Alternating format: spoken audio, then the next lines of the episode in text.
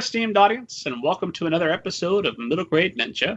I'm your host, Rob Kent. As you know, I'm the author of Banneker Bones and the Giant Robot Bees and sequel Banneker Bones and the Alligator People. Uh, Banneker Bones is an 11 year old biracial boy detect- uh, detective. He's basically Batman. Uh, he's got a trench coat that has a um, grappling hook, smoke bombs, all the standard Batman gear. He rides around on a jetpack, blasting giant robot bees out of the sky with an EMP blast rifle. Uh, and he's got his cousin with him, Ellicott Skullworth. It's uh, my favorite book, obviously. Uh, most exciting uh, adventure I've ever written. And um, it is available to you as a paperback and audiobook narrated by the exquisite David Radke. Uh, and the ebook is free, free to download whenever you're watching or listening to this, wherever fine ebooks are sold. Don't worry about me. I'll get you on the come up when you have gotten immersed in the universe and you're uh, paying money for Banneker Bones and the Alligator People and the upcoming, uh, yet to be revealed third Banneker Bones adventure. Uh, under the super secret pen name Robert Kent, I have written the young adult novel All Together Now. Uh, if you like teens in crisis, if you want to see what would happen to Indiana teenagers if the zombie apocalypse broke out, uh, you want to see them desperate, trapped on the roof of a gas station, eating gas station food, trying to survive. All together now, a zombie story is your story. Uh, once you are immersed in that world, also check out All Right Now, a short zombie story. Uh, and if you want to blow through the young adult and get to an extremely adult novel, I've also written the five volume serial horror novel, The Book of David. Uh, the Book of David is about an atheist who purchases a haunted house that then begins to give him religious visions involving flying saucers. So it is out there. It is far and away. Once in a while, I think, you know, I should maybe think about unpublishing the Book of David, but it's too late. It's out there in the world.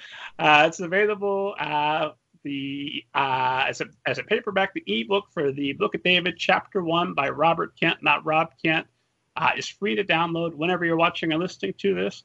Uh, get in there, get hooked. Don't expect uh, a full conclusion. Uh, no going in. There's going to be a cliffhanger because I've got four more chapters of sweet, sweet story for you, uh, and it just goes crazier and crazier. By the time you get to chapter five, uh, I figure it's your fault because I gave you four perfectly good opportunities to stop reading. So if you're still with me for chapter five, we're going for it uh, all the way. Uh, so check that out. Uh, as always, if you want to find out uh, who my next guest is going to be, uh, check out middlegradeninja.com. We've got a listing of the schedule of all future episodes. plus interviews, written interviews. You'd have to read in them as opposed to listen. but you like books, that'll be fun. Um, check out uh, interviews with literary agents, editors, authors, hundreds of great people. Uh, chatted with Kate DiCamillo uh, and many, many others. Folks you know, folks you want to read. Check that out at middlegradeninja.com. And that's it. I'm out of plugs. Let's welcome our guest, Lance Rubin.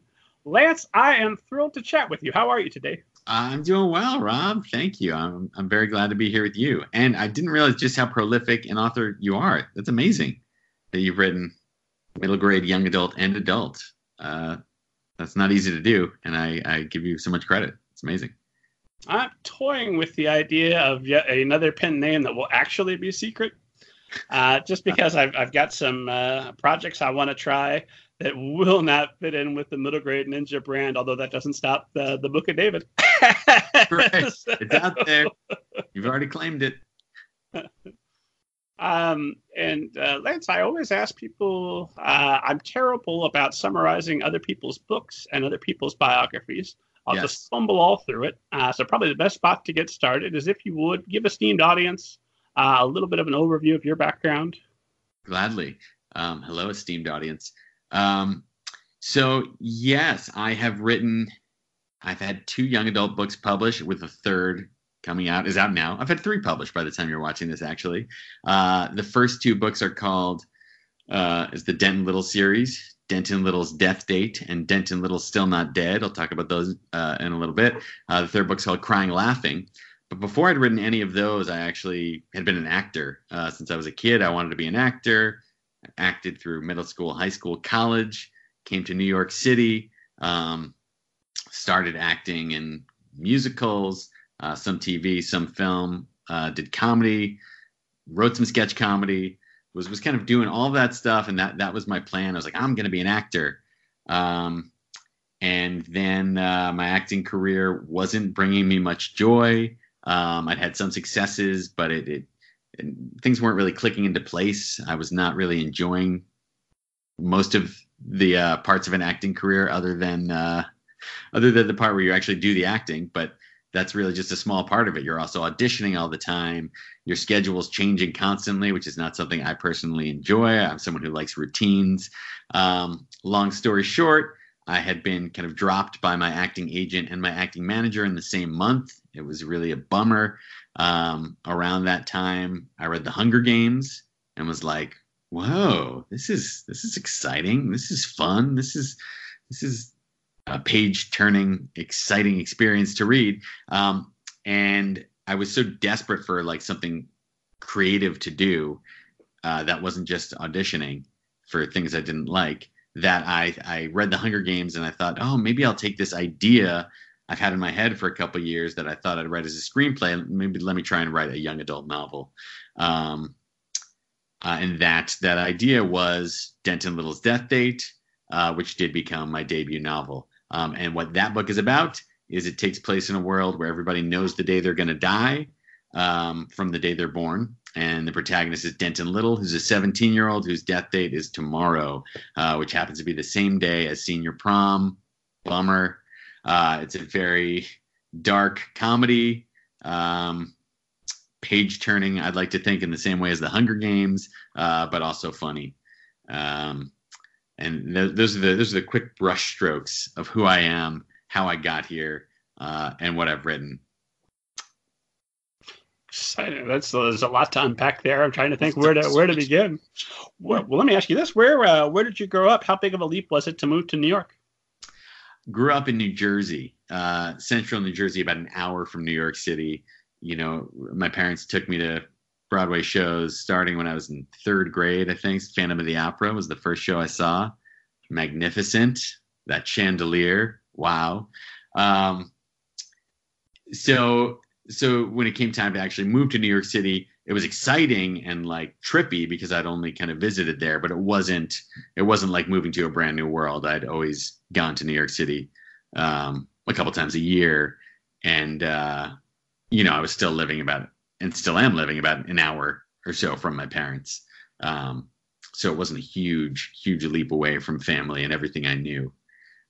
So if you failed completely, there was there was still a food an hour away. Yes, yes. The safety net was uh, not not a plane plane ride away. It was it was just a, a quick train ride on New Jersey Transit.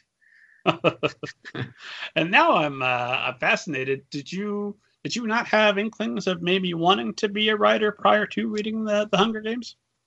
Well, let me tell you, writing was always a part of what I did. Like I, I was a generally creative kid, but it was always it was often not always but often in service of my acting so it would be writing comedy sketches or writing a musical that maybe i could be in um, but then there was you know uh, i wrote for the school newspaper in high school and and there was a column that got passed on um, as as students would graduate they would pass it on to someone else it was called random thoughts and it was just a humor column of exactly what it sounds like just funny musings um, so I took on random thoughts, I think, when I was a sophomore or junior. So, you know, I forget about that sometimes, but but that was huge for me. And, and I was getting to like write funny things and they would actually be, you know, published uh, in the school newspaper and classmates would read them. And when they were like, oh, that was so funny, like that was definitely the beginning of this kind of passion for for writing funny things and having people respond to them. So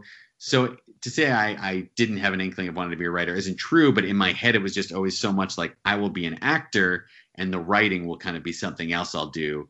I always imagined it the same way like Steve Martin released a book and started writing, or Tina Fey, you know, has Bossypants. It was like, okay, I'll get my get my feet wet doing the acting thing, and then and then I can kind of you know write a book if I want to. in you know that that fantasy way that that that people have when they're imagining dreams that uh, won't necessarily come true. But in this case, I did end up writing the books. I just it, it wasn't piggybacking on an acting career. It was kind of its own thing. Well, it's funny because I'm actually writing books as a way to break into my acting career. So that's there you go. We're like the uh, yang here of uh, My uh, heart goes out to whoever took over Random Thoughts uh, post you. That's got to be just an oh. impossible oh. job to be the dude after Lance Rubin. That's very kind of you. Well, I, I can assure you, not all of my random thoughts then were very good. As I was reminded, as I looked back at some old newspapers, as my, my parents were moving two years ago, and I was cleaning out like some old stuff, and I was like, okay, some stuff did make me giggle still, but some stuff I was like, that's a miss, that's a miss. That's one one bit I, remember to give you a, a, sense of the flavor of what what was making me laugh at age 16 when I was writing that was like one bit was like, who invented sleep? You know, like do, did cavemen? I think it was written better than this, but it was like, did cavemen must have originally thought that their friends were dying all the time, and then suddenly they realized no, it's sleep. It was like something like that, something like that. I think it it had a loose punch set up punchline construction more than that, but but these were the things that were on my mind. Who invented sleep? Who first discovered sleep? Uh, really There's a uh, old Calvin and Hobbes where Calvin says, "Who invented milk? Who was the first person that said, I'll drink whatever comes out of that cow?" that, that's the funny version of what I wrote in high school. Uh, no, I think the sleep thing is pretty yeah, funny too. yeah, that's right. No, it's it, that's a valid question. Like, yeah, who looks at that stuff and is like, mm, "This could be good and healthy." I've got a collection of screenplays and a movie I made in high school, and like I can go back and some of the jokes are still really funny. Like, yeah, young me, you had it. And right. then there's others like, ooh, I hope the internet never finds that. Yeah. I had a lot of growing to do, buddy. totally. No, there's something beautiful about that, about seeing the seeds of who you now are in in that young person, even if they were still like figuring it out, as anybody would be. Um, it's kind of cool to think, oh no, like the same things are making me laugh now, and it was all there. It's just a little more well honed years later yeah, no, there's a few jokes that like that's funny then. It's funny now. I'll probably be an 80 year old man looking back like, yeah, yeah, that's great. Yeah. yeah, you gotta you gotta rewrite those and make them into movies. There's so much to, to ask you about and and to talk about and where where all to begin because I want to talk to you um, about your time um, uh, as um, um, what's the word I'm looking for? Struggling to find as a uh, improv comedian. Yes, uh, I've watched videos of you singing, um, but do you want to get right to crying, laughing, and circle back, or do you want to start there and give it up to crying, laughing, which is available now, esteemed audience, wherever fine books are sold? Thanks, Rob. Yeah, let's start with crying, laughing. That'd be great, and we can kind of circle back from there. Well, I um, could summarize the book and make you feel awkward sitting there listening to me say it wrong, or I could just say Lance Rubin, author of Crying Laughing. I'll take uh, it. Uh, give us an overview of the book. Yes, Crying Laughing is about 15 year old Winnie Friedman, who is obsessed with comedy. She loves comedy. However, when she tried to do comedy two years ago, two years before the book begins, um, it was at her bat mitzvah when she turned 13, Jewish tradition, the ceremony of, of becoming an adult. Um, she tried to do a stand-up set at her own bat mitzvah and it bombed. So that uh, effectively convinced her, I'm not going to perform comedy. I still love comedy, but I'm not. I'm not sharing my funniness with people because that was a terrible experience. So that's when the book starts. Um, sure enough, right right when the book begins, uh, Evan Miller, the so-called funniest guy in school, ends up uh, kind of flirting with Winnie uh, in the cafeteria, and she kind of makes a joke uh, and he laughs and and he's like, "Hey, you know, you should join the improv troupe." Um, so she does end up joining the high school improv troupe, even though she's still very reluctant to perform. Um, and and then kind of comes into her own as a comedian. Um, and and while this is happening, her Winnie's dad, who is her comedy hero, the one who introduced her to comedy, uh, she thinks he's the funniest person in the world. Uh, he is diagnosed with ALS, um, and so that diagnosis kind of deeply affects Winnie um, and her dad and her mom.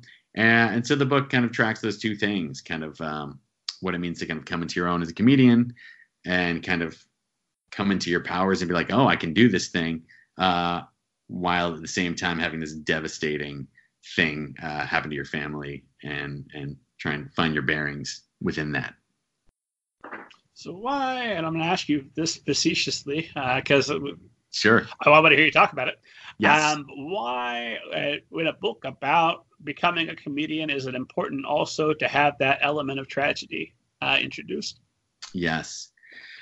Well, I do think comedy and tragedy go hand in hand, and and certainly one of the things that I thought that oh generally fascinates me and I wanted to explore in this book is the way we use humor to get by. That's always just something I love because it's something I do in life. Um, and and I want to explore just the ways humor is so helpful, but also sometimes the ways humor is less helpful for um, you know getting through our day to day existence. The ways we can kind of use humor as a shield um, that kind of keeps us from getting to uh, you know certain revelations about ourselves or or whatever the case may be. Um, I'm obviously very pro humor. It's not. I'm not saying humor is a bad thing, but it just just fascinated by the different ways we use it, and so um, that that was a big part of it. But I, I should say it's worth mentioning the crying laughing that is out on shelves is essentially the second version of this book. I had written an entirely, almost entirely different version of Winnie's story that did not involve comedy at all. I mean, it was still kind of funny, but it wasn't about her being obsessed with comedy. It wasn't about her doing improv. Um, it, in fact, it had, much like the Denton Little books, it had a speculative element that made it uh, more heightened and uh, not firmly grounded in our reality. Um, and the heightened element was that Winnie got superpowers. Um, yes, yes. I wrote, I wrote 300 plus pages of a book where the first line of the book, which was the first thing I came up with, um, was was this: the day. Let me, let me see. If, I want to make sure I get it right. It's the day uh, I found out my dad was sick. Was also the day I got my superpowers. It seemed like a coincidence at the time, but of course later it became clear that wasn't true. So that was the seed of of that book. Great and, opening. Yeah, thank you. Thanks. And there's still so many things I love about that book. However, um, during the creative journey of this, so I, I I had written that.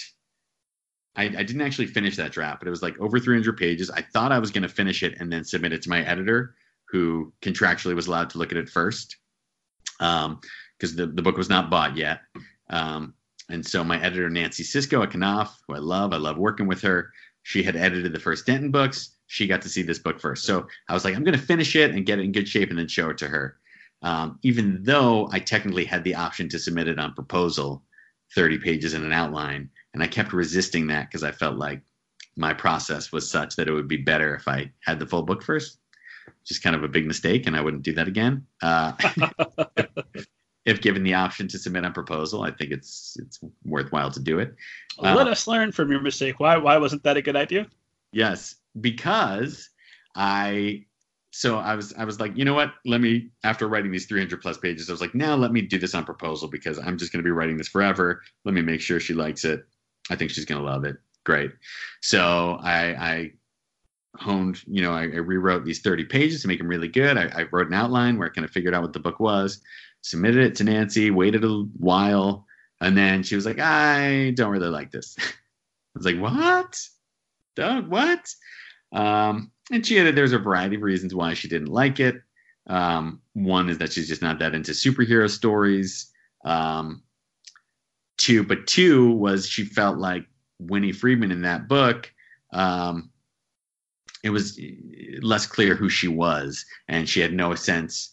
Like she knew Winnie got these superpowers uh, and loved her father, but just had no sense of Winnie outside of all that what were her passions what drove her what were her wants what were her needs um, and i was of course just like thought she was wrong about everything because that's how it is when you get notes that you hate um, when you hate it first um, and you know i was considering oh should i submit this to other editors? You know what, what do i want to do here? But the more i sat with what she was saying she also felt like the book wasn't as funny as i, I could potentially be.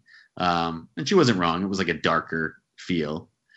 Um, you know, as as some superhero stories are, because she's she was like doing some crime fighting in that one. Um, anyway, the more lighthearted crimes, I assume, big bombs and exa- exactly. dollar sign uh, sacks of money. Yeah, yeah, yeah. Tons of sacks with dollar signs on them. Nothing, nothing. Nobody got hurt. Uh, the more I sat with her notes, uh, and then I actually uh, had lunch with her, which was very nice. You know, because she could have just said like, "I don't want this book. See you later." But she was like, "No, I don't want this book, but but I like the themes here, and I think there's something here. Let's talk about what it is." And and that's where she shared some of those notes. And, and long story short, then I basically overhauled the entire thing. Um, and that was when I decided to bring improv in. Um, and another key thing I should say here is that some of the story is autobiographical. My father, who is still alive, um, had been diagnosed with ALS initially when I was in college. It turned out to be not exactly the correct diagnosis, but he was experiencing this neurodegenerative disease. Um, you know, he started walking with a cane, then he started walking with a walker. So it, you, you couldn't figure out exactly what it was, but it turned out not to be ALS. And then recently they've figured out it's kind of a subcategory of ALS known as PLS, which is primary lateral sclerosis, um, which is a slower progressing disease. Uh, which you know I feel very fortunate that my father is still alive because when I first heard of the diagnosis in college, I was looking up information, and, and ALS is a brutal disease, um, and people die often within three to five years. Um, you know, obviously in Writing, Crying, Laughing, where that is Winnie's father is diagnosed with ALS. I've done a lot more research and and you know had gone to an ALS support group and I've seen you know how how brutal the disease is. Um, but so I just wanted to make that clear. You're asking about the tragedy comedy that that the seed for this character dealing with a father who's sick came from my real life, and I really wanted to um, explore that too. Just like what it means to have a parent who's ill, how that affects you, kind of looking to your parent as this you know strong leader in your life, and suddenly they're being compromised. Um, in this case, physically compromised. Um, and kind of what that does. That's a very long answer to your question, but uh, No such thing on this show. Great. We love long answers. We want to know everything. great. I mean, Although I do want to play armchair psychologist just a moment please, uh, and ask. Um, yes, who, who doesn't love being subjected to Yes. that? um, what uh, do you think that that maybe also had a bit of an influence on uh, Denton's death date? That all that thinking about uh, uh, Yes. approaching death. yes, yes, for sure, for sure. I, I, I love, I love that you've made that connection. Yeah, I, I think I'm generally pretty fascinated by mortality and the way we live, and and thinking about death and talking about death, and absolutely, um, that comes from you know what happened with my dad and having to think, you know, very seriously about like, oh, am I going to lose him? Are we going to lose him? Um, you know, what does this mean? And and even beyond just life and death, just the the death of who someone once was, you know, and having to see my father's life change, you know, and him having to shift jobs and, um, you know, walking with a walker and uh, falling a lot and, and all of that. Um, even when you're lucky enough to have it turn out to be not a fatal diagnosis, um, you're still experiencing this total sh- changing of your world.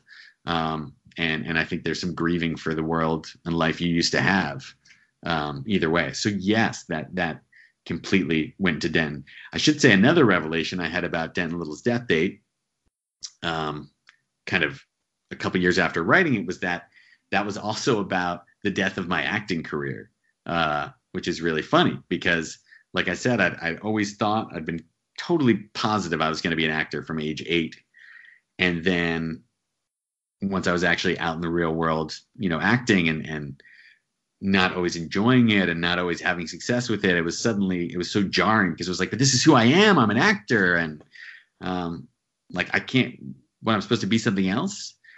Um, but then I kind of made the shift to writer, and even when I was finding the writing so fulfilling and really being like, oh, I, I love doing this, and this fulfills me in a lot of the same ways acting did, the storytelling component. Even as that was happening, I was still kind of like, but but I'm an actor, you know. It was so, and that was how everybody knew me. On my friends, my family, that was like, you know, they knew I could write and did do some writing, but I certainly never wrote fiction. And so, um, when I look at Denton Little's death date, it's about this kid going through this death.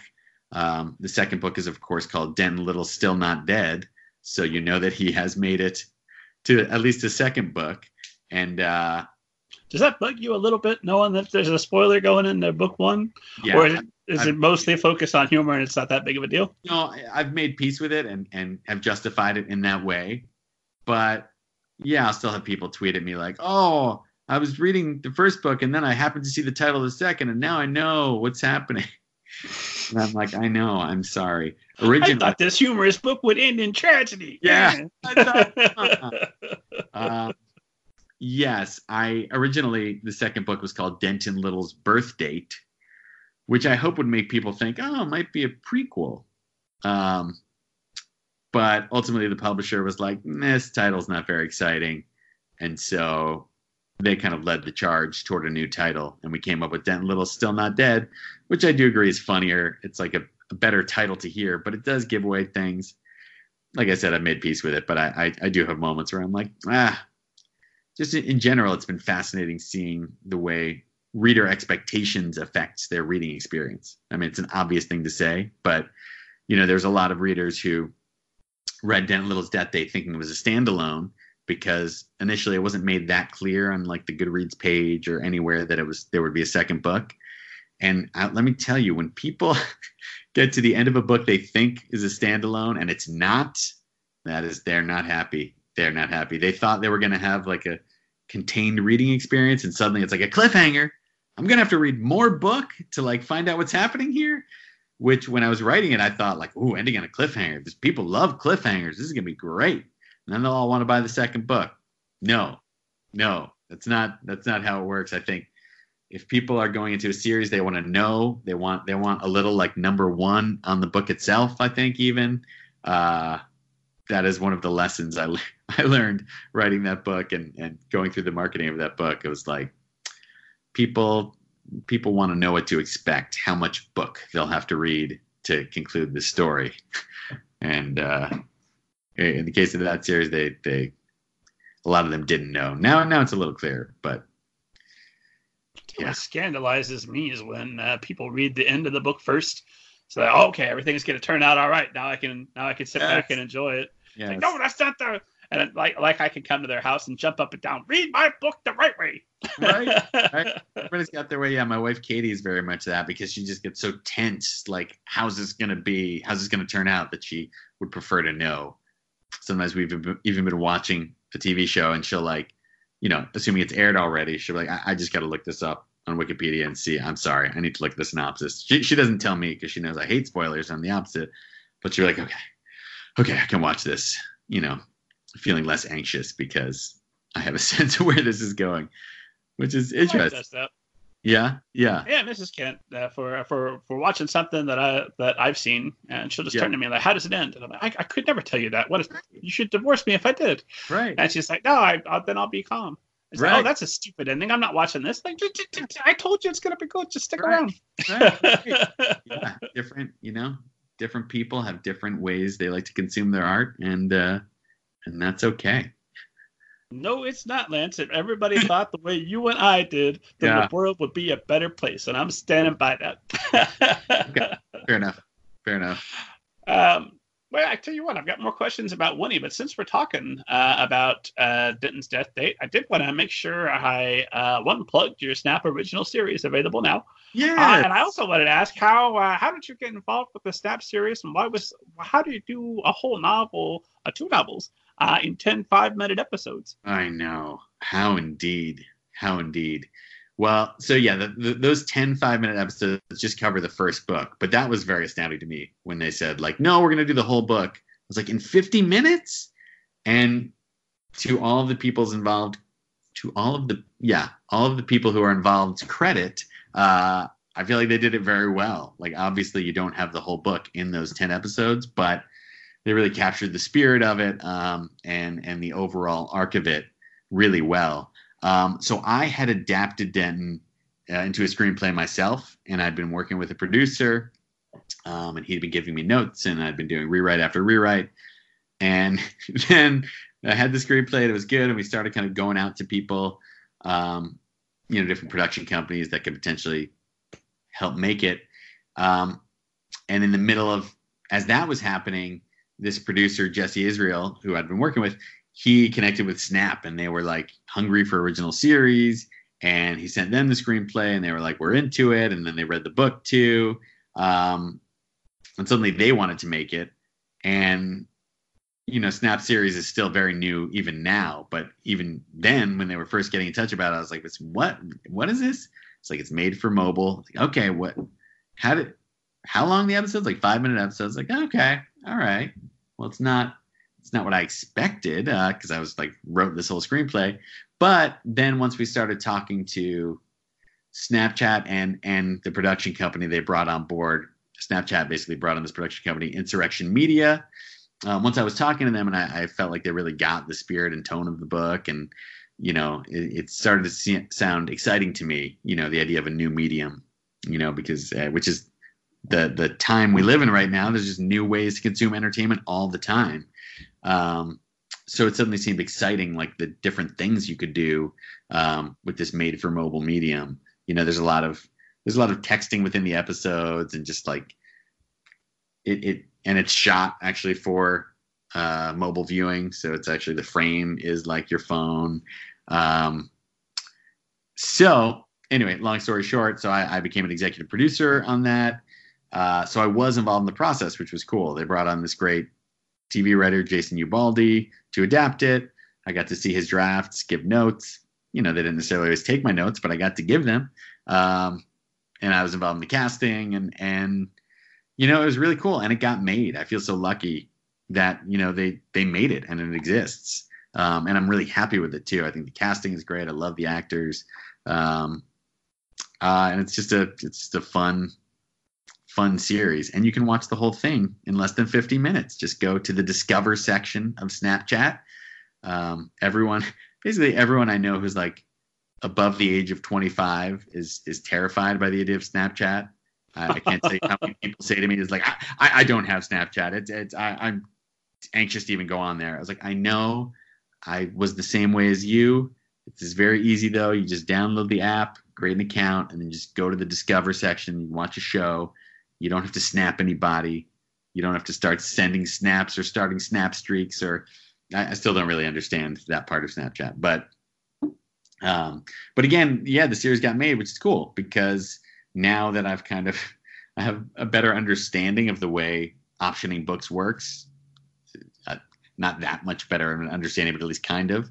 Um, and you know, books get optioned all the time, but it's very rare for things to actually get made.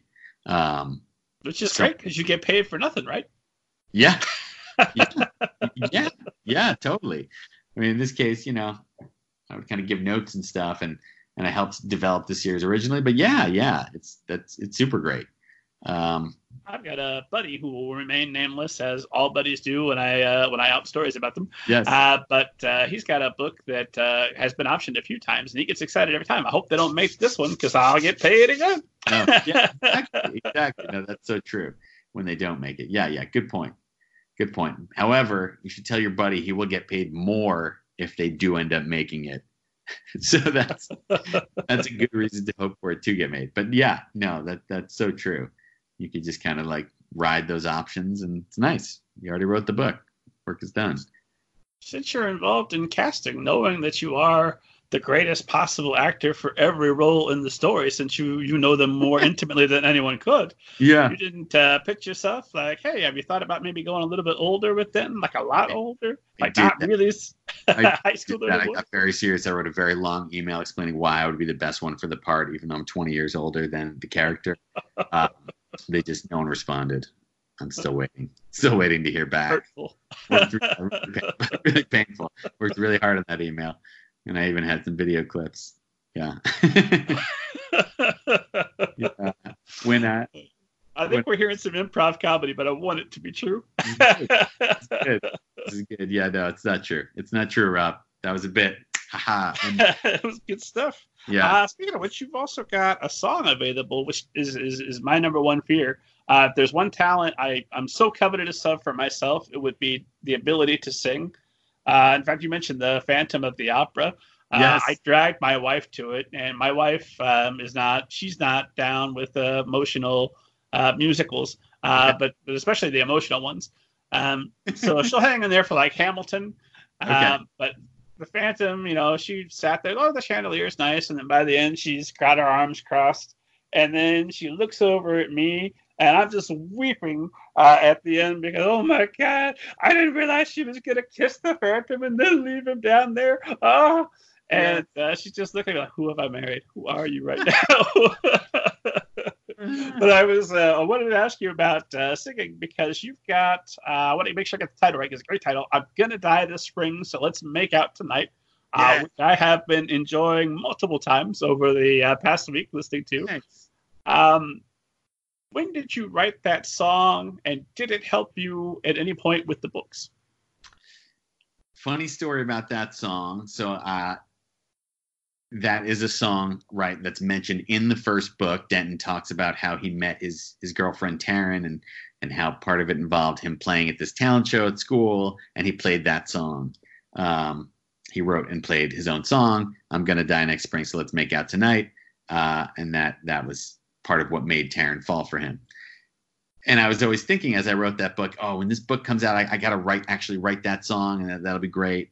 And this speaks to uh, how much I procrastinate. I didn't actually end up writing the song until the second book came out, um, and then I played it at the launch event for the second book because better late than never. But so so, and as I wrote the first book, and I mentioned that song, I had an idea of what it would feel like, but I had no idea what the song was, and uh, it took me I don't know, three years later before I before I actually wrote the song and followed through on it. And I'm glad I did, and I'm glad it exists. I, now I've been procrastinating on actually recording a version of it that could be like, you know, an MP3 for people to enjoy, uh, so they don't have to just watch on YouTube. But I haven't done that yet because it's a common theme. I, I'm happy that I have finished a lot of creative works, but there's a lot that I haven't, uh, and I've just made peace with that. Sometimes it takes a while or it just never happens. Just for fun, oh, a couple weeks ago, I went back and I uh, did a check for Robert Waller because I thought maybe it was a fever dream I had in the 90s. Did he have an album? And I went, oh, yes, The Bridges in Madison County, the album. It exists. I forgot about it. And he sings all about Francesca and he sings about the characters' motivations, just dead serious.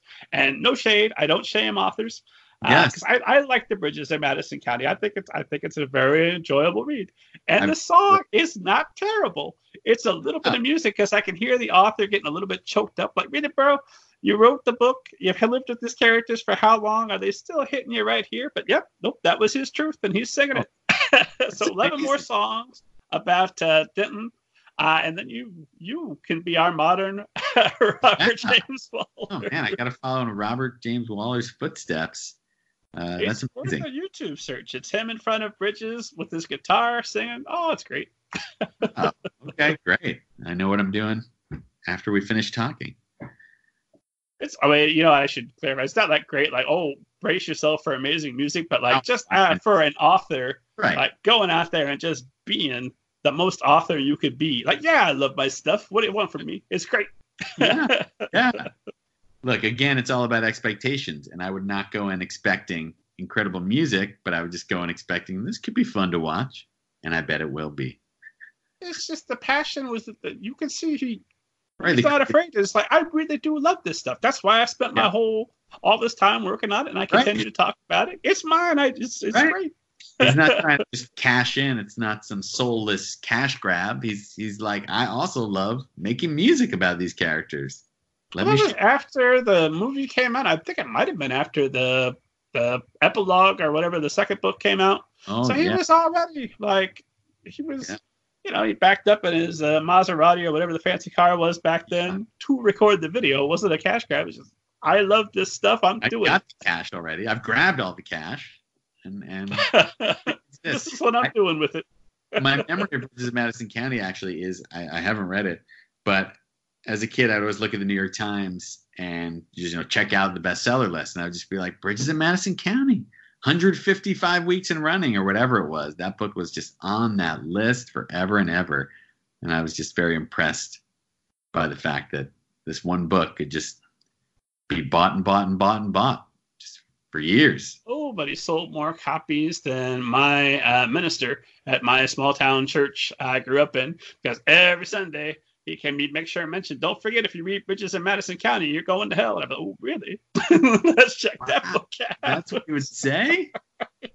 don't forget, by the way, this is what this is. This is no, he had some. He had some variation on it. it wasn't every week, but it came up often. Like oh, they're glorifying infidelity. They're going to destroy our families. Well, yeah, I ah. think they're glorifying Meryl Streep and Clint Eastwood. But all right. okay. Uh, well, yeah, we have wandered very far from crying laughing, which is great. Uh, but I like uh, want to ask you um, about uh, well, about ALS a little bit, uh, yeah. just because it, it, strikes me that this is book three. Um, that you know this this extremely profound uh, experience. I never want to be Barbara Walters and be like, "Please cry, Lance. Please, I don't." Um, sure. So I, that's why we're, we're, we're laughing about Bridges in Madison County before I come back to this. Um, but three, why do you think it was uh, you needed to write two books before it was finally time to write about this, or had you written about it previously? Was there was there a period of separation that was useful to you from the original experience? Right. Definitely, I would say yes. Definitely, um, time helped. But yeah, I think it was less less of a conscious decision than that. I think you know, I had the idea for Denton. That became my first book. Naturally, my second book was going to be just the sequel to that.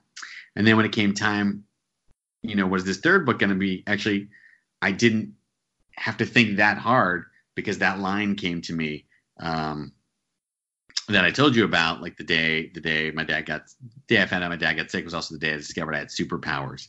Um, and I should say that that line and that idea of what that book was of Winnie getting stronger as her dad gets sicker was inspired by a real thing my dad said to me um, you know a couple years after he got sick uh, when i had first gotten out of college and, and i was starting my acting career i think i had a couple of successful things happen. Um, and i remember him saying something to me like uh, you know maybe uh, let me get this right. He's like, hey, maybe the sicker I get, the more successful you'll get and, and he was being kind of tongue in cheek, and it was kind of like a joke, but that stuck with me so much because it was it was like I don't I don't want that. Like there's something so twisted about that because it's like if it's between you remaining healthy or me having this great career, I, I choose you being healthy.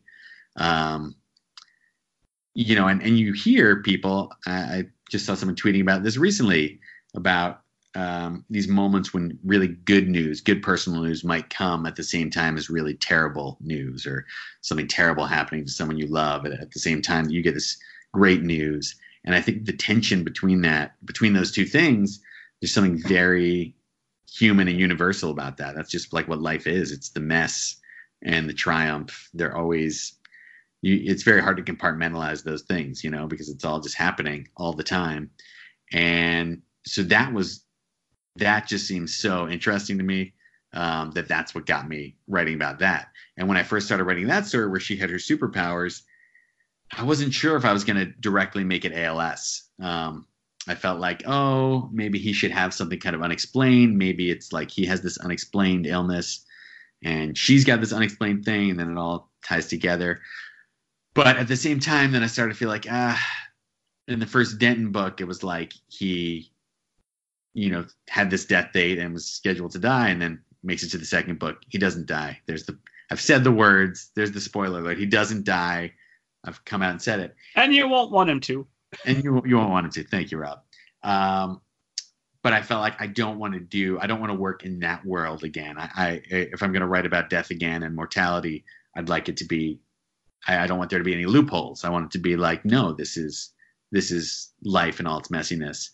And so so ultimately, I felt like no, I think I think he'll be diagnosed with ALS, and there won't be a way to save him.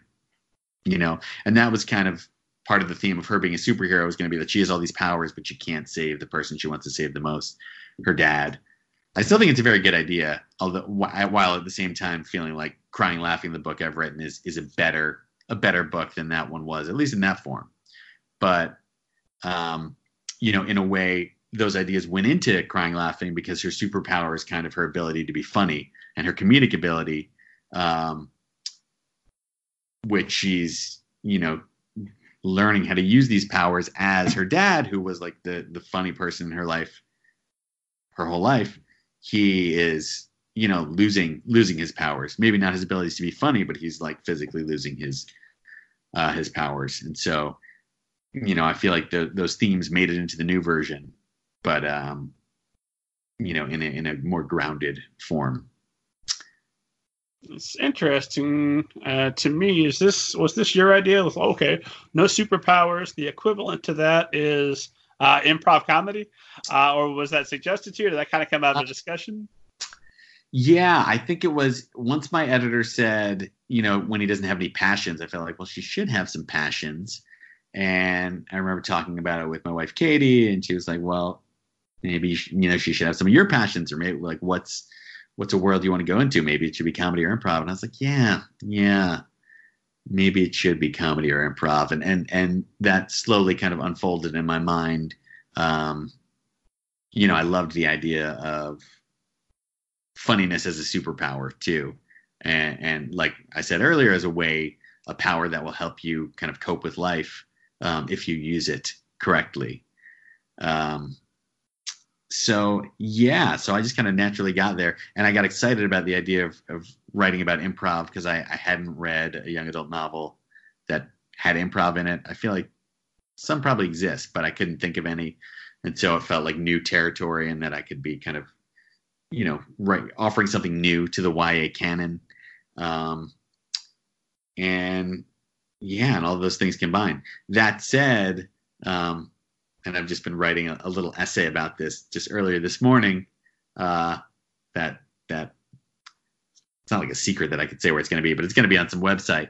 But the essay was about um, how it was also terrifying to write about improv because improv is known to all improvisers as being an art form that's very hard to recreate the magic of improv anywhere but in the theater where the improv happens. Um, even you know, on TV, you get shows like Whose Line Is It Anyway, but that's short form improv with like structured theater games, as opposed to long form improv where it's scenes made up from nothing. That is notoriously hard to capture on screen. And then I was attempting to capture it in a book, um, which felt like a foolish decision at first, um, until I realized like, okay, I'm writing. I'm writing about improv in a book though, so I can actually illuminate what what a person is thinking while they're doing improv. Kind of like the the the, the rapid fire you know thoughts you're having as you're trying to make up a scene. Uh, sometimes you're very present in that scene. Sometimes you're, you're thinking about how you're failing as it's happening. Um, you know surefire recipe to not spiral down into oh yeah no it, it, can be awful. Uh, and so once i locked into that um, that just seemed exciting to me to write about improv. And then the fact that it worked thematically um, also just improv is all about being present being in the moment um, listening all these things that i felt like um, applied to the story and applied to to what winnie and her her father russ and her mom dana are going through and and you know lessons they're needing to apply to their life uh, that they may not be applying and then, um, are superheroes still on the table for you? Because there's a possibility we might yet see a, a different Lance Rubin superhero book. Yeah, maybe, maybe. I mean, I've always loved superheroes. Um, you know, big comic book reader as a kid.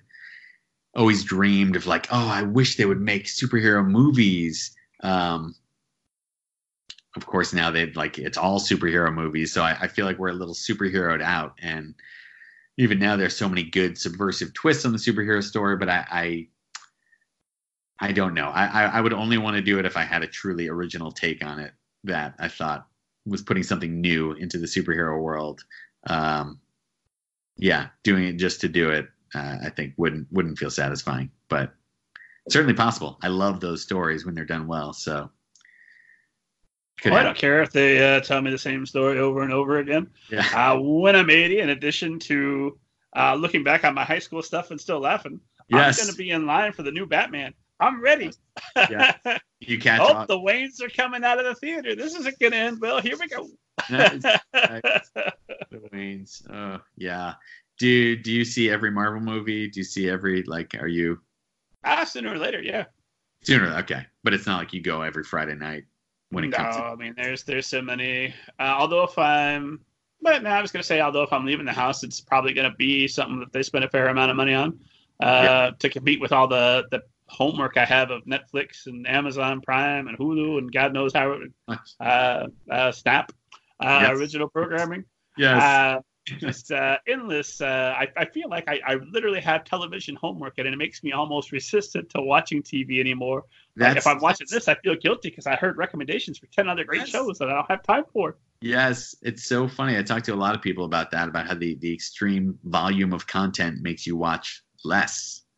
Uh, weirdly, there's like so much available that you're like, I I don't know what to watch. Let's just not watch anything. time to read a book. Time to So- read a book. This will work out well for you and me because uh, TV will uh, cannibalize itself, and we'll get all the readers. Yeah, right. It's just going exactly how we planned it, Rob.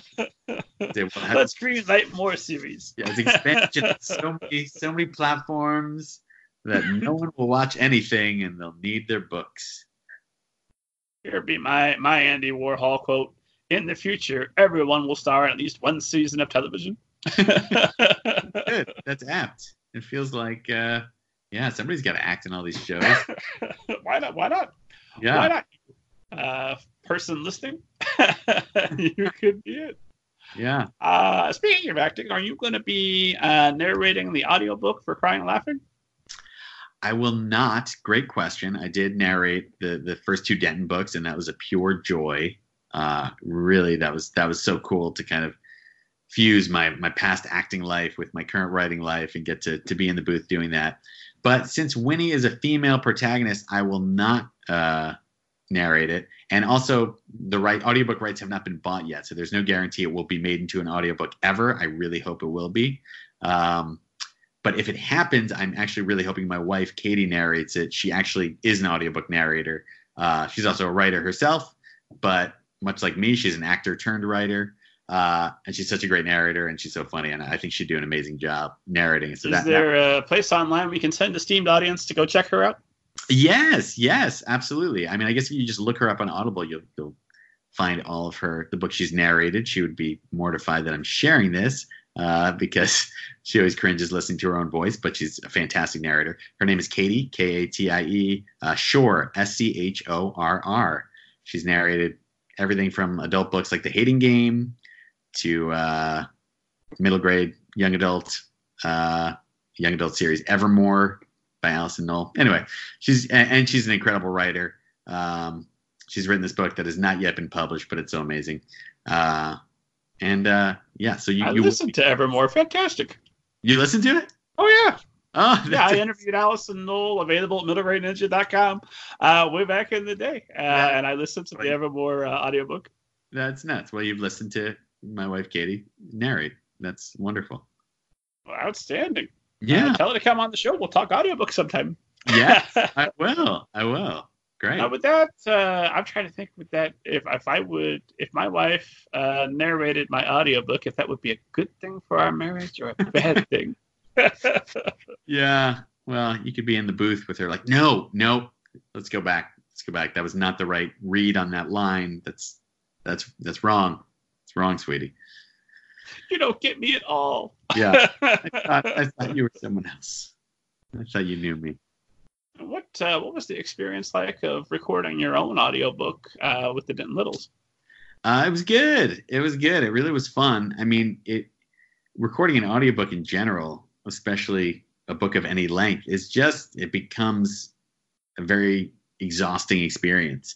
Even though you think like, yeah, you're just sitting there reading, but just using the voice and like putting all of that life and uh, you know excitement into the voice, depending on what part it is, doing different voices.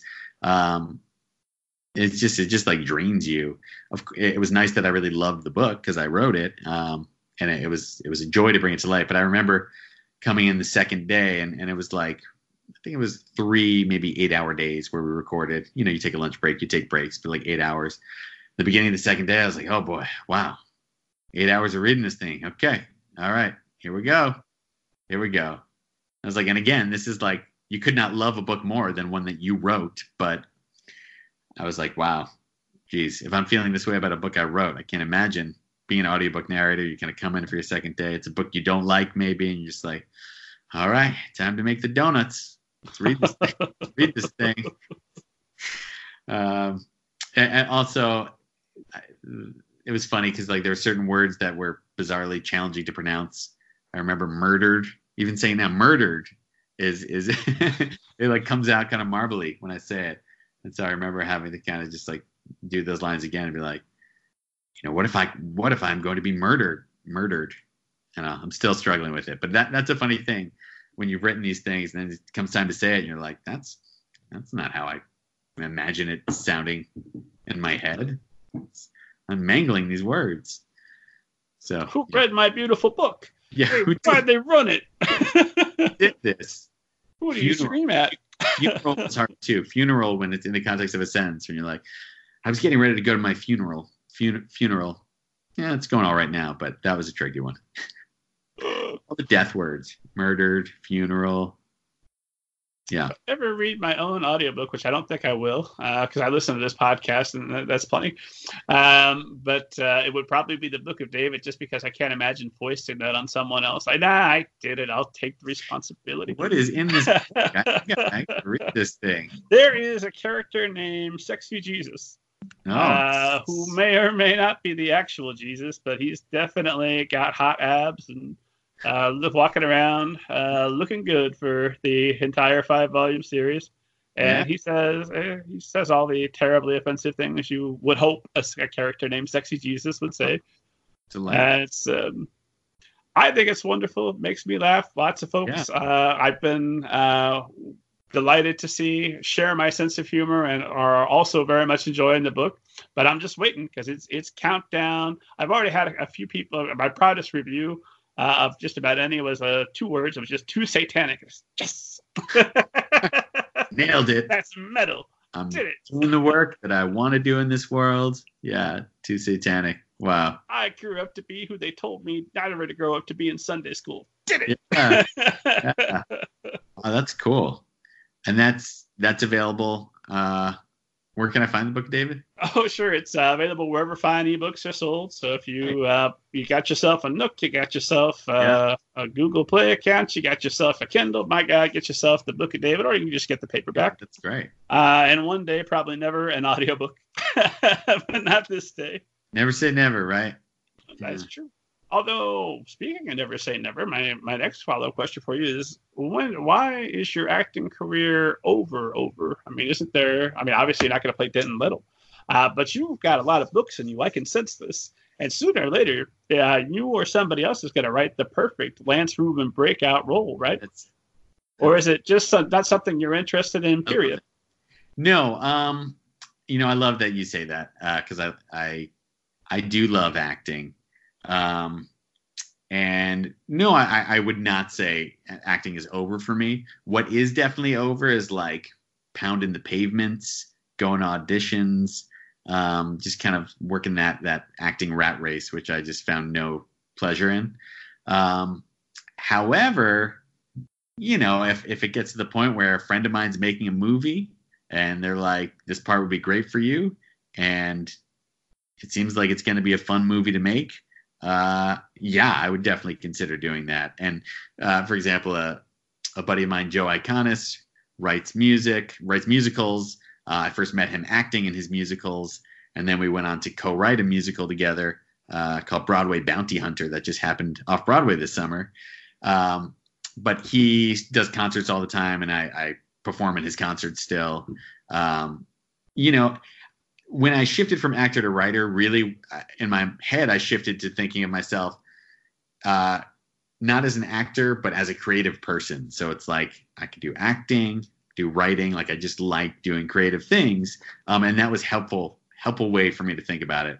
Um, and even though now I, I, will lead with I'm a writer, it's still in the back of my mind. It's just that thought that I'm a creative person. And I, I tell that to young people too. It's like don't don't box yourself in.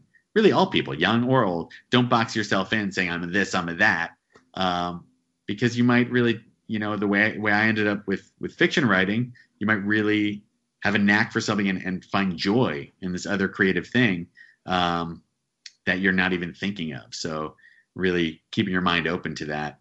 Um, and, and my mind is definitely open, like I said, to acting, but it's just not, I'm not pursuing it. You know, if great acting opportunities fall in my lap and they seem fun and fulfilling, by all means, yes. But I'm not, I'm not trying to be John Krasinski anymore. He's not trying to be John Krasinski. He's uh, actively trying to find roles as far away from Jim from The Office as he can get. That, exactly. He's uh, no, that that's been an interesting thing too, because all the people who I wanted to to be like circa 2005 when I first you know got uh, into to New York City was like Adam Brody from the OC. Loved him. Don't know if you watched that show, but he was great. I love Zach. No, but I watched Smallville and he did a season on there. Oh, nice. Okay, great. Yes, really funny actor. But Zach Braff on Scrubs and um, yeah, these were actors who I felt like oh, and John Krasinski in The Office, who actually I, I went to college with John Krasinski. We like overlapped a year and we were in a play together. I, I don't think he really remembers me anymore, but that, that's a side note. But but John Krasinski's career looked amazing. But then when over time you see you just see how hard in an actor's career it is to kind of maintain that. Um, you know, all these people I mentioned are still working, but like it's just hard to consistently end up in like shows and movies that are good because it's just not all things are good. um, that's just the nature of the business, and and seeing that I think is very helpful for me to, um, or seeing that has been helpful for me and feeling like I've made the right decision because I I, I like being in a position to make the art I want to make, um, and you know exercise my creativity in, in ways that uh, originate from me, which is which is cool. Um, I have uh, this notion. I want to ask you about it. Yeah. Um, that I think actors should, be, or actors, uh, writers uh, should be forced to take at least one or two acting classes because yeah. I'm convinced doing that preparation of building a character comes in handy when Absolutely. you're building characters on the page. Absolutely. And that was one of the biggest discoveries I had when I started writing a book. I was like, oh, this is especially since Denton is a first person protagonist. I was like, this is I don't want to say it's like acting exactly, but it uses a lot of the same things. You know, when you're an actor, you're inhabiting a character, you're trying to know them fully so you know how they think and react and um, behave in different situations. And, you know, when you're writing a first person protagonist, it's the same thing. You're just in their footsteps, you're in, in their shoes, in their footsteps. That's not the right phrase. You're in their shoes and you're trying to react as they would react and, and think how they would think and write down their thoughts. And obviously, you're creating the whole world around them too. And, and, creating the other characters as well. But um, there was so much overlap there that was surprising to me, and I was like, "This is fun. This is." You know, it, it was using all those skills I'd honed from decades of acting um, in a different way, and and I know other actors turned authors uh, who feel the same way. Like there's there's quite a few, like um, Ann Haydu, who's written both YA and, and middle grade books. She was an actor turned author.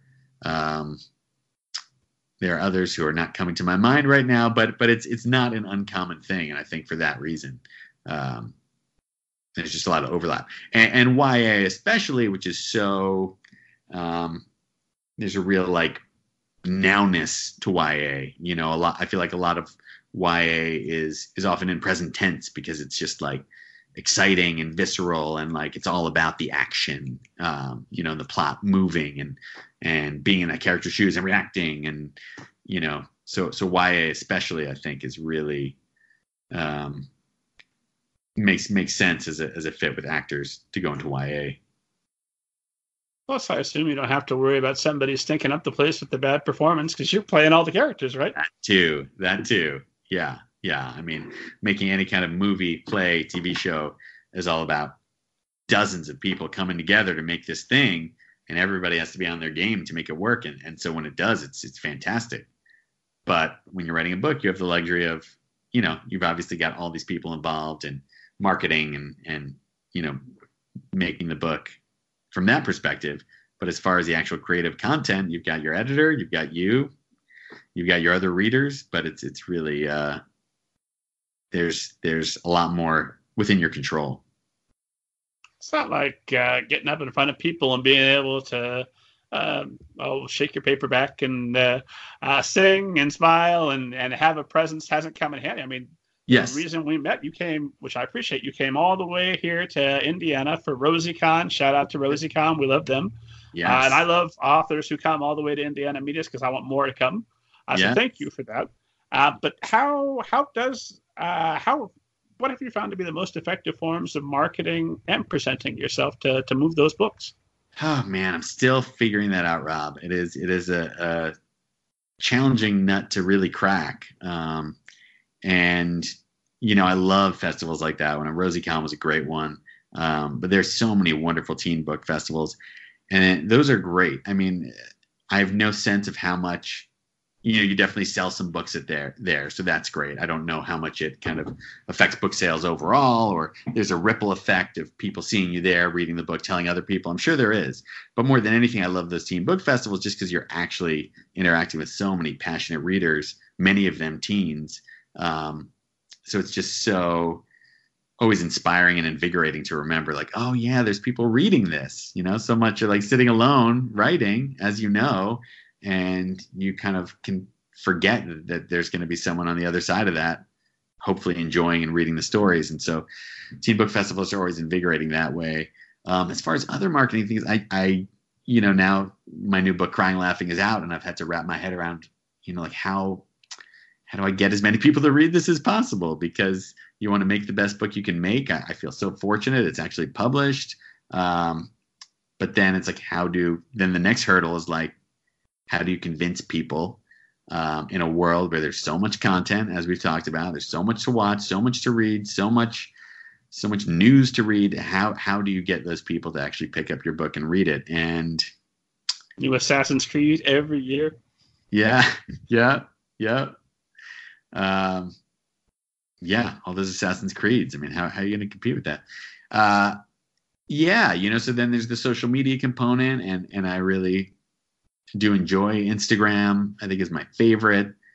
Twitter i like um, but yeah yeah it's like how what is within your control as an author to do and I I don't think I have a set answer. I think all these, ideally, all these all these avenues come together and, and get the word out on your book. And you know, uh, I love doing school visits too, along with teen book festivals. I've done a fair amount of those. Um, whenever Denton has been on like a state librarian list, um, as it has in Illinois and um, South Carolina, um, that's always cool because you know then you do get invited for more school visits. I find from that because these lists, you know, all the librarians in the state often look to these lists, like what are the young adult books, you know, we're all reading right now. Um, so that's been cool, and I, yeah, I love a good school visit. It's the same thing as a teen book festival where you get actually get to interact with the young people who are or could be reading your books. Um, and without fail, they're always curious, excited, you know, ask great questions. Um, generally give me hope for future generations but um yeah i don't know how, how do you find like marketing how are you getting the word obviously you have this amazing podcast so that's you know people That's hearing it. Yeah. No, I uh, I go out, I teach, I, I do events. Yeah. Um, and uh, I do uh, local events. I do some traveling.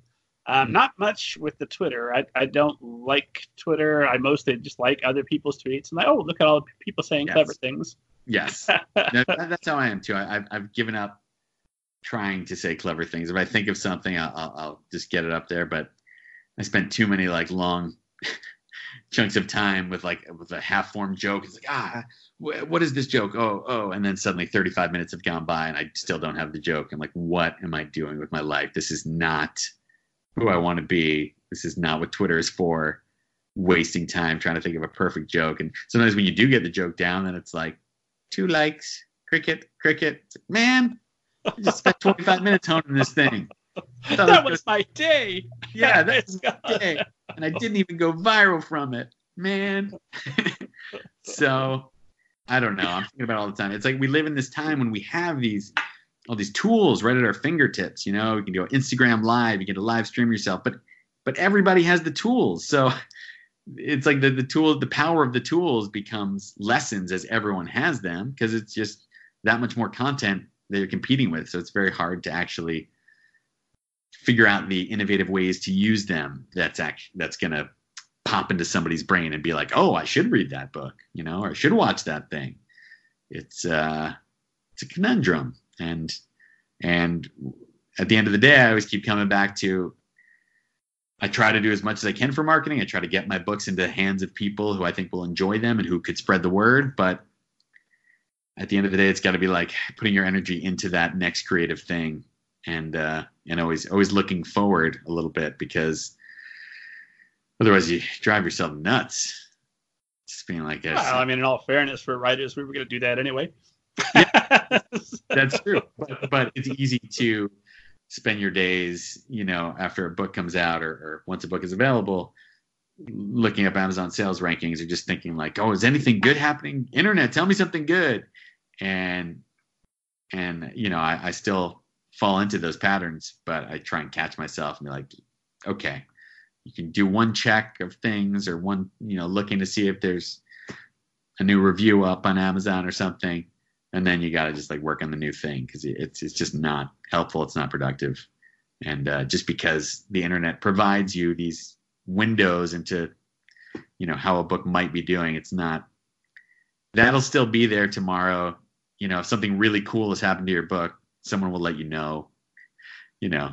Let me refresh. Am I rich and famous yet? How about now? How about now? yes, yes, yes, exactly. That's exactly it. It's like, uh, this is not this is not a productive use of time. I did. Uh, we're going to have to wrap this up. Uh, unfortunately, and I have so many questions for you, but I did want to ask you uh, about um, um, uh, politics just a little bit, uh, yeah. which we try not to ever talk too much about on this show. Um, just because you know you're hearing it elsewhere, you don't need it from us. But I yeah. do see that you're pretty outspoken uh, politically on Twitter. Yeah. You're not worried about.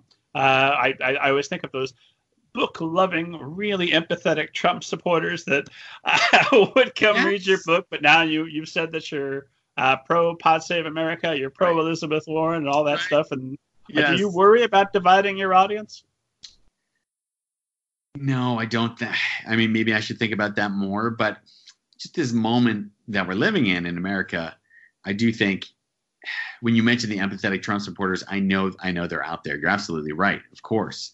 But in in a way, I think my focus and, and outspokenness about politics is because this moment I think has transcended politics and and has gotten to for me basic ideas of empathy and decency.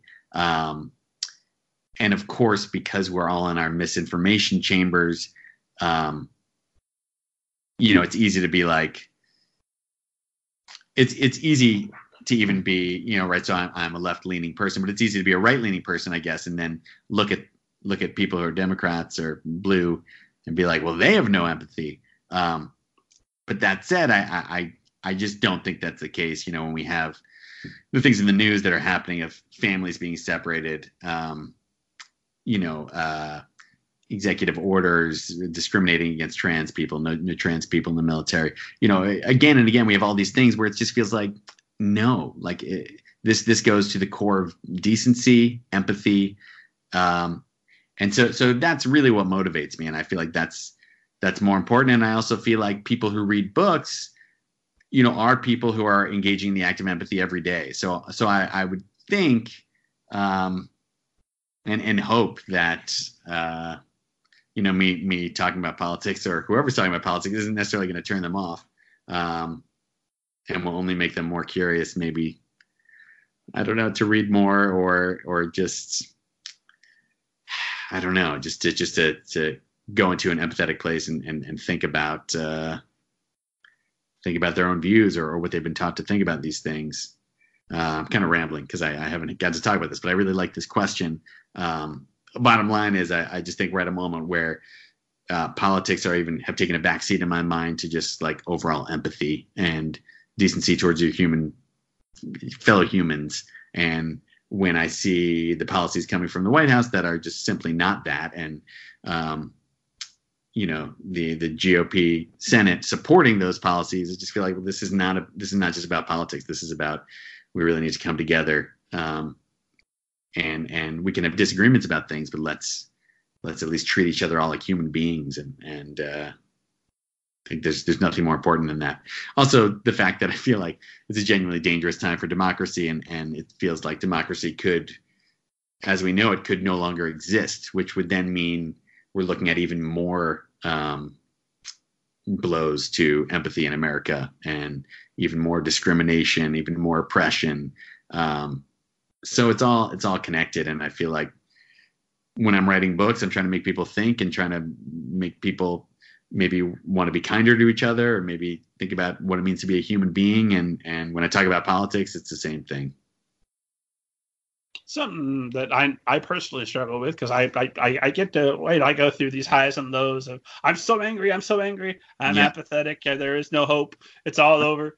Right. Uh, and then i think well who are these people out there that are like kids in cages cool sex right. with a porn star that lines up with my evangelical christian values no right. problem Right. Uh, wait a minute. A tweet from the middle grade ninja. Hold on.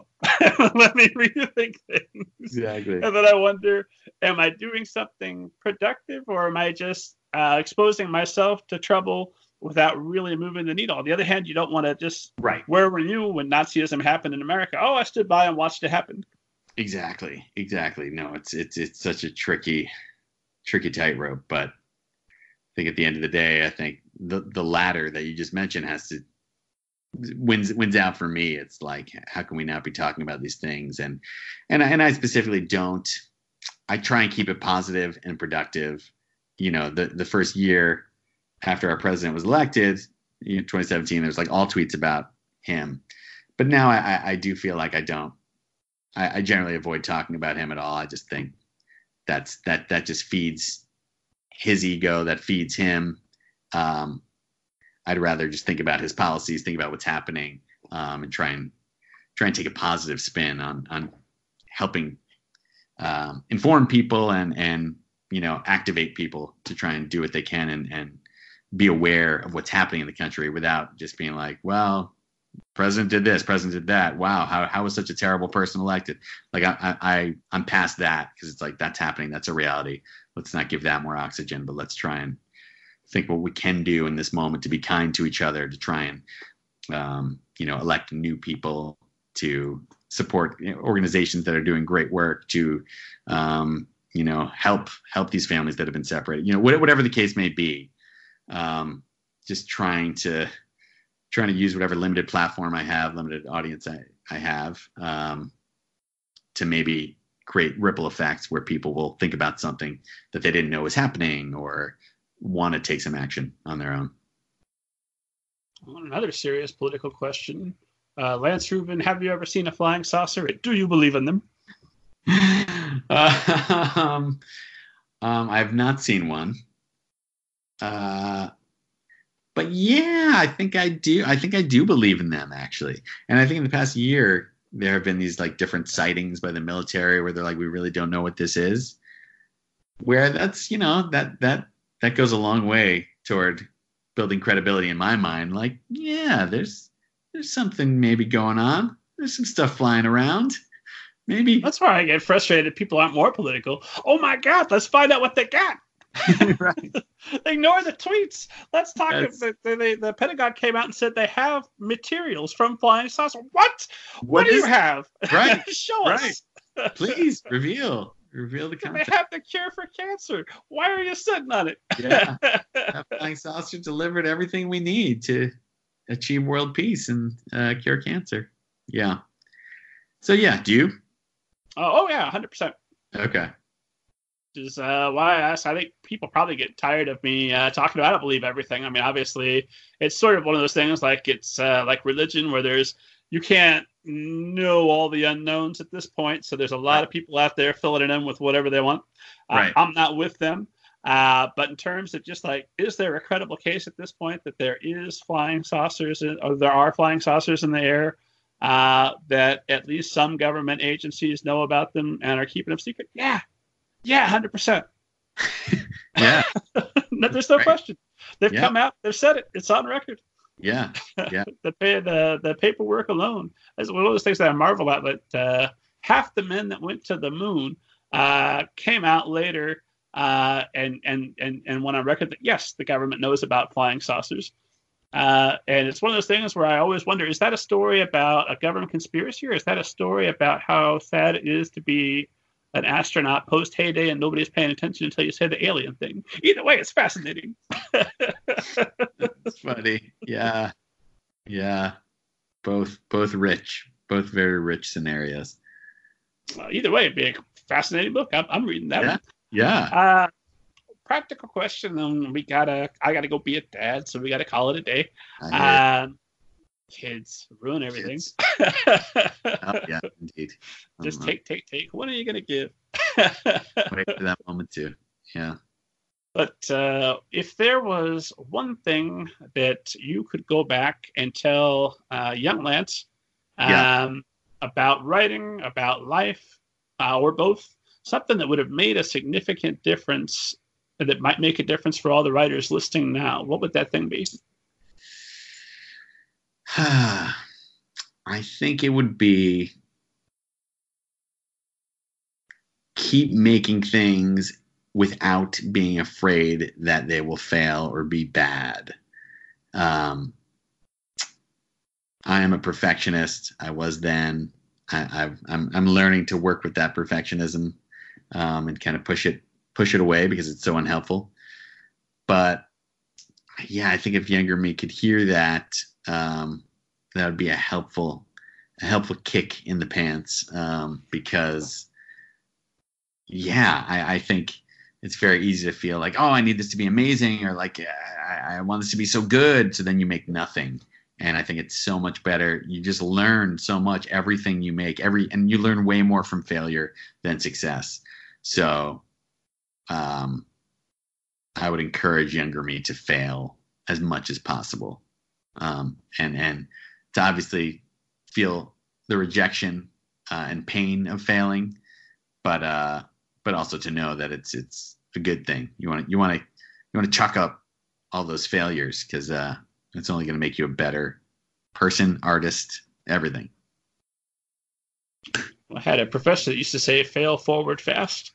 Get it out of the way, get to it. Yes, well said. Well said. Well, Lance, where uh, can esteemed audience find you online, stalk you, buy all your stuff? Yes, check out my website, which is my name, lancerubin.com, R U B I N. Um, I'm on Instagram and Twitter at Lance Rubin Party because I once thought it would be fun once Lance Rubin wasn't available to add the word party after it because parties are fun. So I'm at Lance Rubin Party. And uh, yeah, check out Crying Laughing, which is available from all your uh, book retailers online, all the places. Um, and yeah, thanks for being thanks for being here. Thanks for having me here, Rob. Thank you so much for making the time. This has been an absolute pleasure. We got to get our own show together. Yeah, Let's take this thing on the road. It'd be fantastic. seriously, we, we got a good thing going here. A lot of good bits. Uh, as always, esteemed audience, find me at middlegradeninja.com. Check out who's coming up on the show. Download your free copy of the Book of David, Chapter 1, Banneker Bones and the Giant Robot Bees. Get them both. They're fantastic and free. Um, uh, Lance, I am always asking our guests to sign us off with this totally ninja like, justifies the name of the show sign off phrase, which is hiya and what have you. Will you sign us off? Hiya and what have you.